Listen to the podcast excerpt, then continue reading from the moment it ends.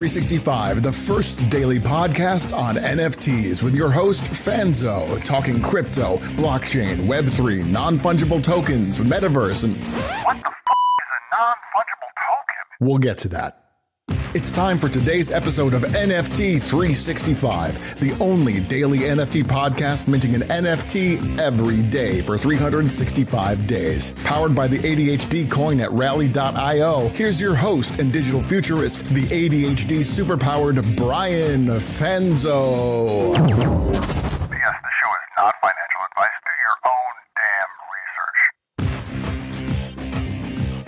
Yes, yes, yes. Do your own damn research, my friends, and then you will find success. Or, you know, you'll just find out that you can, uh, you're pretty good like me at buying the top and selling the bottom. Uh, that is something that also uh, you can do. No matter how good your research is, sometimes that just happens. And, uh, you know, we are, you know, for those that are listening kind of in real time, we are two weeks away from our season finale. For those that are listening kind of on catch up and uh, coming on this journey with us, don't worry. We are keeping on going, going, going. And I can almost guarantee if you're listening to this in the future, we're still rocking and rolling. We are into season two, maybe even season three, uh, because one of the focuses that I've had since day one of the podcast was that I wanted to create really evergreen episodes. I didn't want to be heavy onto NFT projects.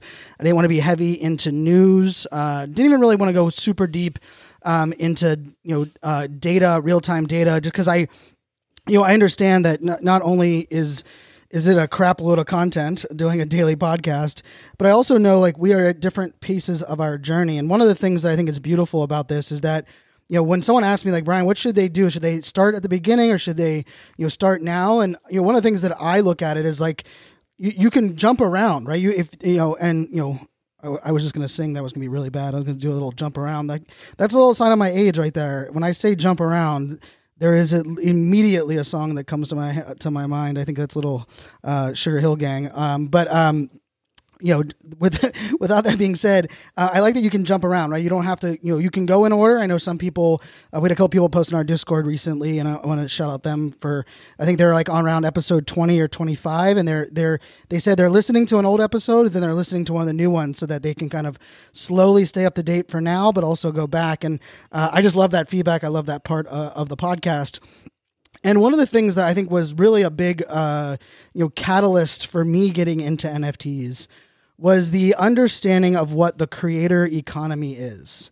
And I have to say, I don't think it's talked about a lot when it comes to um, NFT podcasts or even crypto podcasts.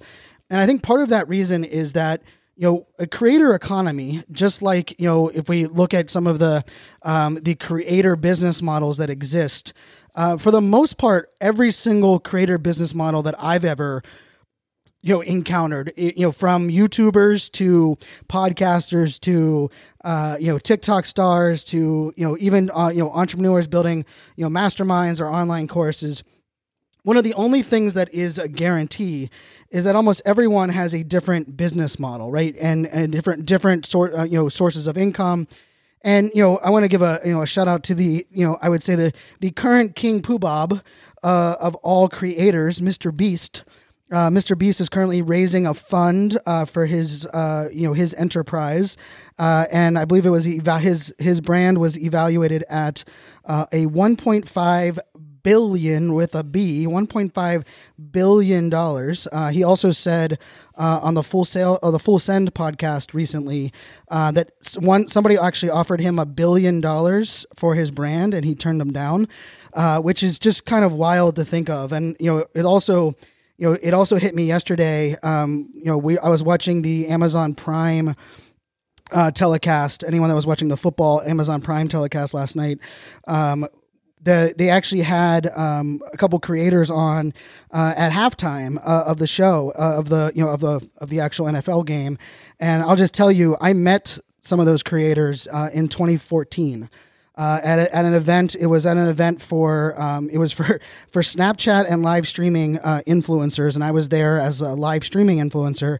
Uh, and it was funny because when I met them, they were down to earth. They had just hit over a thousand subscribers. Um, they were kind of figuring out, uh, you know, their whole, uh, you know, th- their whole world, uh, and now they're building a like a hundred million dollar uh, headquarters, and it's just kind of wild to see. And I think it's such a a cool aspect. And and I and I think you know for me, I've said this for a long while, and I think I'm in the uh, in in I think I'm in the minority when it comes to my my opinion on the word influencer, and I think a lot of it has to do with the fact that you know being an influencer has paid uh, my bills and generated revenue for me for eight plus years. Uh, I'm very blessed to say that. I, I, don't take that lightly. I know I am uh, I am very fortunate to have you know made um, some you know really great money uh, as a B2B enterprise technology influencer. Right. I, I don't have a massive audience like you might think of with some of the B2C influencers,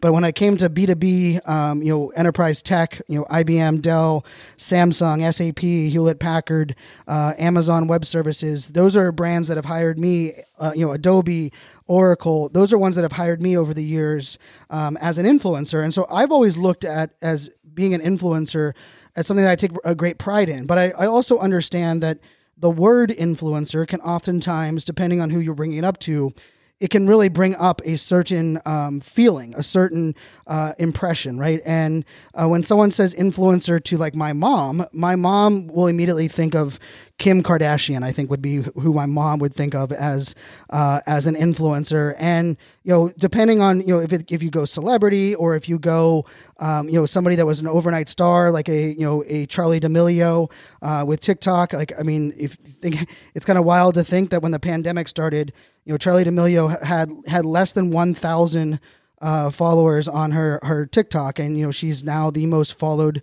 TikTok creator in the world. Um, and her entire you know family now has built like an enterprise around that. She just recently launched uh, her first song on Spotify. It's actually a pretty good song. I think it got drowned out a little bit by some some T Swift lady dropping Midnights, uh, you know, around the same time. But I say all of that because you know one of the things that I think is so interesting in this space is like, how, what are the things that we can learn that allow us to, you know, adapt our messaging and adapt the way we bring things to life? And one of them that I believe has a very strict crossover is when you say the words crypto or NFTs, people have a certain bias and feeling towards that, just like they do with the word influencer. So if you think about it, when when you say influencer, depending on the crowd, I I, I know a good friend uh, and and someone that's been on the podcast, Jason Keath here is here in the audience. We're recording live on Twitter Spaces. And, you know, in our world of marketers, right, influencer marketing is not only a multi billion dollar industry, but it's something that we've, you know, done data and study and analytics and, and built, you know, brand and business and contracts around. But I also know there are other people that have been scammed by influencers or um, that, that have been taken advantage of or that have, you know, that are shocked that this person, you know, released a sex tape and now all of a sudden they, um, you know, are, are worth millions, if not billions uh, of dollars. And it's interesting because that same narrative and same bias also comes into the words crypto and NFTs. Hence why Reddit did not say that they were selling NFTs to their community they were selling digital collectibles that could be used as avatars in the, the Reddit community, right? Because that narrative matters. Now, one could argue, and, and this is a, an argument that I will stand by, not every NFT is a digital collectible. Now, every digital collectible should be an NFT, but right now in our market where we are currently at at the moment, um, digital collectibles are what are what uh, a mass majority or, or a high percentage of NFTs are.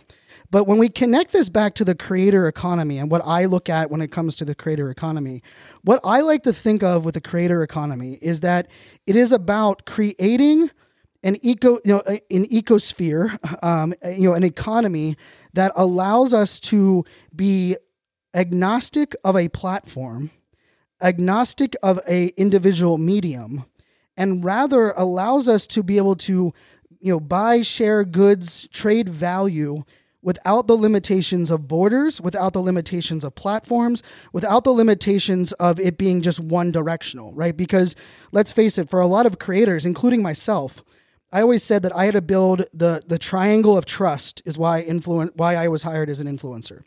And the triangle of trust is simply a brand trusts me and they know that I have trust with my audience.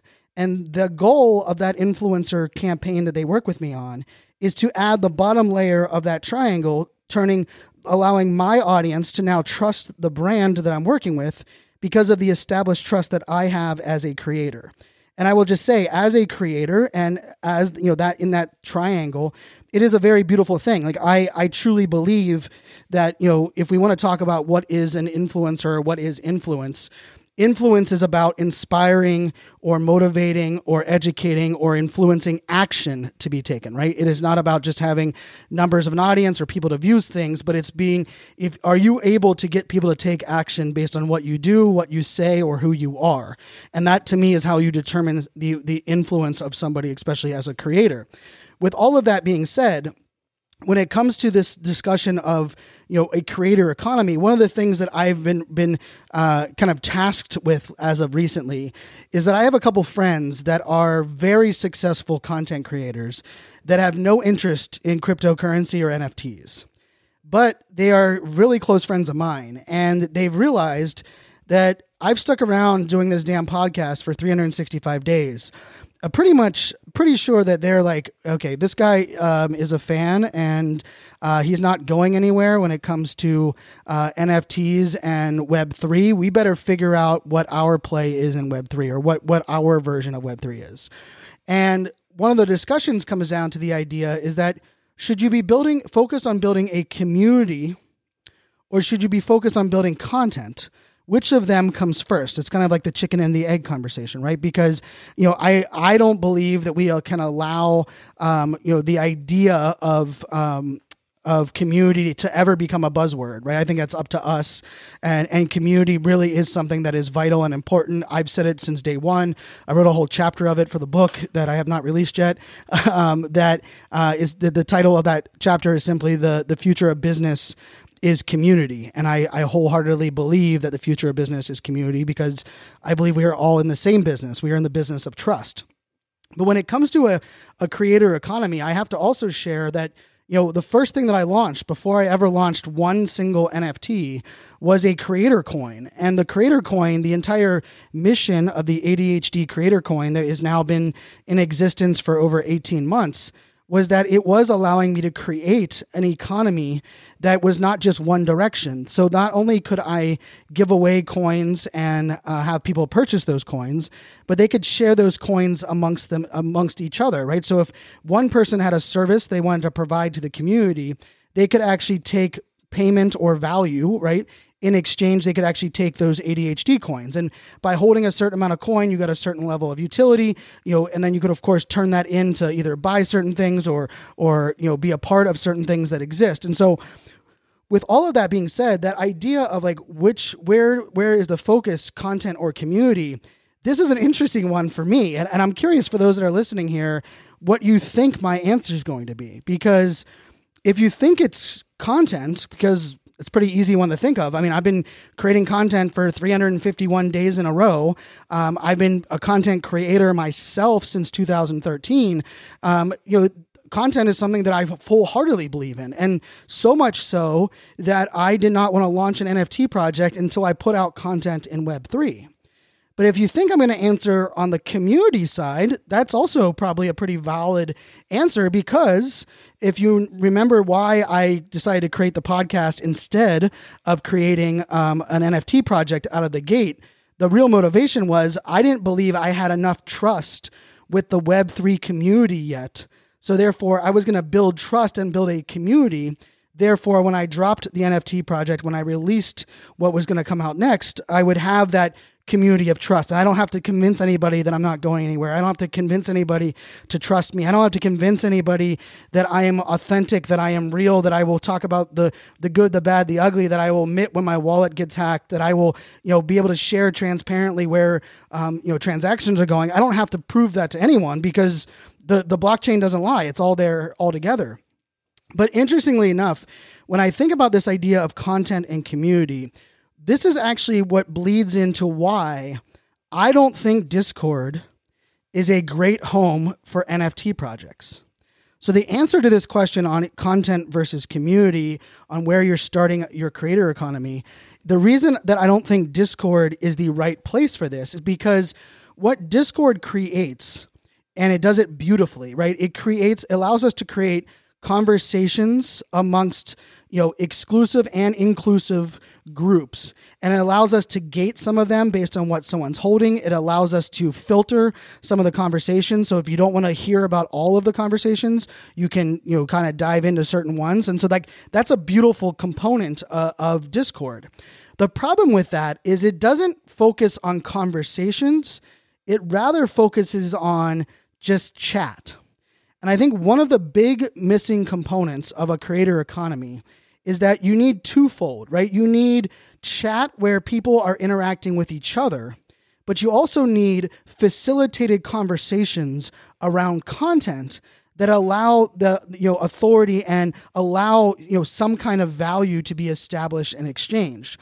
And so interestingly enough, if you know if I was to you know kind of look at this whole you know grand scheme, one of the things that I would look at is like you know, one could argue when we started this, you know, podcast almost a year ago, you know, we probably could have sold out an NFT project and then we could have spent the, the next 11 months building community and probably been very close to the same place that we are right now without having to do the daily podcast, right? And so the question then becomes like which would have been easier or more beneficial? And I think the answer comes down to what exactly type of creator economy that you're trying to build because one of the things that I think is so interesting, and, I, will use Mr. Beast as an example. And if those aren't familiar with Mr. Beast, Mr. Beast is a, I mean, a YouTuber that spends a million plus dollars creating the, the the perfect thumbnail for his videos. He is a master at creating powerful YouTube con- uh, content. He started off as a guy that would just give away money on his YouTube channel. So someone gave him 10 grand and he said, I'm to go give it to a homeless guy on the street. They didn't believe him. He went out there and did it, captured it on video, and then all of a sudden started to create this momentum. And he does, I mean, amazing content. He recreated Squid Games. Uh, I can't remember how many millions of dollars he spent uh, recreating a real life uh, Squid Games. Uh, but you know, one of the things that is beautiful about what he's created is he's created so many other vehicles and revenue, right? So he has Mr. Beast Burgers, which is a hamburger joint that when he opened it up, there was over 10,000 people that were in line that at the venue on the day he opened up his burger joint. Uh, last time I checked, Five Guys In-N-Out Burger, they didn't drop uh, a burger joint with 10,000 people outside the line. He also has a candy bar line. He has, I mean, massive amounts uh, of this enterprise that he's been building. But I would say not every person, not every creator, not every entrepreneur wants to build a creator economy that is built around content creation being the fundamental core, right? And so that's where I think this conversation should be really kind of what we have to take a step back and think about is like what is the value that you are providing? Is that value access? Is that value experiences? Is that a value events? One could argue this is a really interesting one. What is Gary Vee's and VeeFriends? Is it is VeeFriends around the content or around the community? Now, Gary Vee could probably go down as one of the greatest content creators of our generation, and I don't think anyone could freaking argue with that. And if you would, I, I would I would challenge you in a heartbeat on that as he is you know you don't have to love him or you know or hate him. You can admit that he has he has mastered the personal brand and the content creation um, uh, to a success that very few can um, you know can compete with but one of the things that's interesting is Gary has been known for his content, right? I own every book that he's created. The first book that the way I discovered Gary Vee was when I read, oh, when I, I didn't read, be careful, when I bought Crush It and I thumbed through Crush It. And then when the audiobook came out, I listened to the audiobook. Uh, and that was but way back in 2011, 2012, probably, I think, when that book came out. And Gary built all of that around content. But when he launched VeeFriends, what was the utility of VeeFriends? The main utility of VeeFriends was that you were going to get three passes for three in real life events over the next three years. He had the first one this past year at um, in Minneapolis, uh, VeeCon. I was lucky enough to be one of the people that went there. It was um, my my benchmark for that event was pretty low, not because I didn't believe in Gary, but just because I think NFT events have, have really struggled to provide valuable content as well as valuable experiences. And VeeCon, still to this day, till right now, VeeCon is the best Web3 event that I have attended, hands down, no questions asked. And I will tell you, I did not expect that. I did not, um, you know, believe that was going to be the case. But one could argue what Gary Vee is building VeeFriends around and his creator economy is ultimately the IP of VeeFriends and event experiences, not the content that Gary Vee puts out on, you know, the Gary Vee podcast or on his YouTube or on his TikTok or on so the the bigger conversation on this I think for everyone that's listening is that you also have to think about this from an investor or a collector perspective. Right? Are you joining or buying an NFT because the NFT is going to give you either more access to content or access to people that care about the same content or is the utility that you're going to get going to be experiences or access to people or maybe it's products and services right? I, I own a lot of nfts that give me software right? I, I if you own you know a couple of the nfts i own i get you know like the floor nft is a good example right i own the floor nft that gives me access to the floor app on my on my I, my ios device which is an nft monitoring software right there is not there's no content with that and there's really I mean, yes, they have a Discord, but one would argue they have a network. They don't really have a community around that. And it's not throwing shade. It's actually, I, I think this is actually a key component of this conversation is that I don't think community for every creator economy looks the same. And I also don't think the value of content is the same for every creator economy. And so my answer to content or community first is actually neither. my answer is actually business model first. And I think the thing with business model that I don't want people to get hooked up on is that the reason I hate saying that and even gives me a little bit of my skin crawls a little bit when I say that is because oftentimes the reason we don't press the damn button is because we're trying to figure out how are we going to monetize this? What is the business goals of this? How am I going to make money on this? What is the long term version of this? And I will tell you, if I was figuring out a business model of this podcast right now, I'd be still thinking about pressing the damn button we would have zero episodes because I did not have a business model set up for this project. But what I did have is an understanding that my goal of creating this content every single day was not short term, not short term in the, not even in the slightest my I, my concept was, you know what? We're going to establish ourselves as a trusted resource and authority in this space that can be looked at 5 years from now. 5 years from now, there will be one podcast that decided to do a daily podcast in 2021 and 2022. One podcast. It was ours. There's no one else that has done it. There's no one else that it, that has done it since, at least any that I know of. And if they have, uh, I'm here to cheer them on, champion them. You can hit me up with a DM. I would love to know any other podcast that has been going as long, doing a daily show every single day, 365 days. Now, the part of this that I think is important when it comes to the creator economy and what I've learned with the ADHD coin, with the NFTs, and this is the one I want everybody to lean in on real quick creating and delivering utility is freaking hard, takes a lot of work, takes a lot of time, and it takes a team. I I really believe majority of NFT projects that launched last year underestimated two things.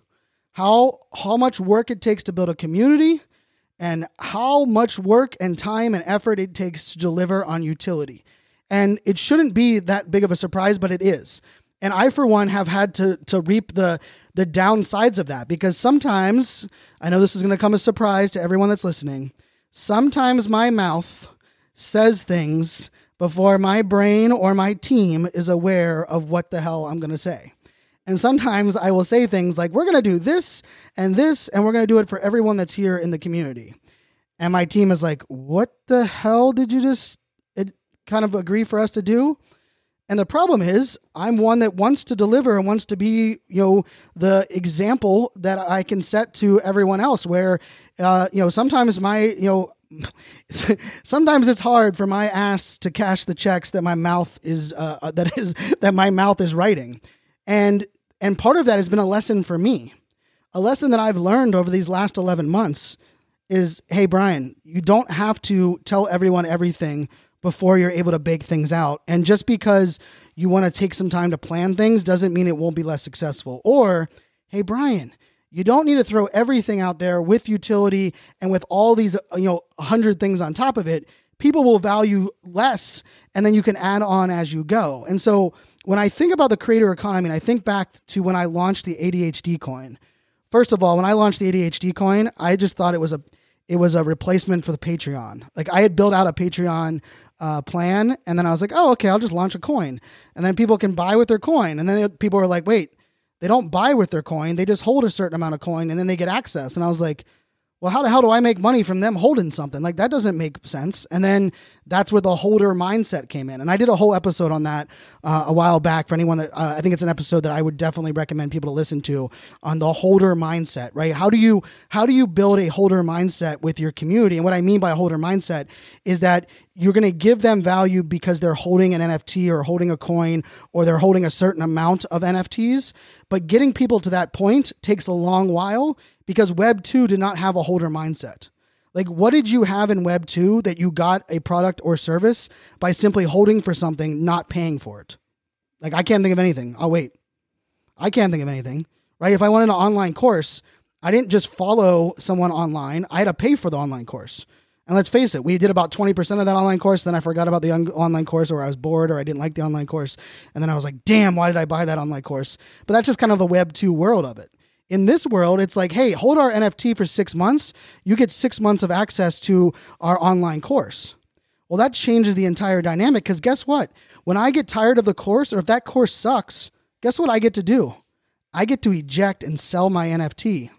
So what I look at this, when I look at the creator economy, what my answer to this whole like this whole puzzle and as I pull this together is that I believe creators have to deliver higher quality content if they want to build a, a, a creator economy. And if they want to really build out a community, they need to empower more people to be community managers. They need to understand that community is not built overnight. It can be lost overnight, but it is not built overnight.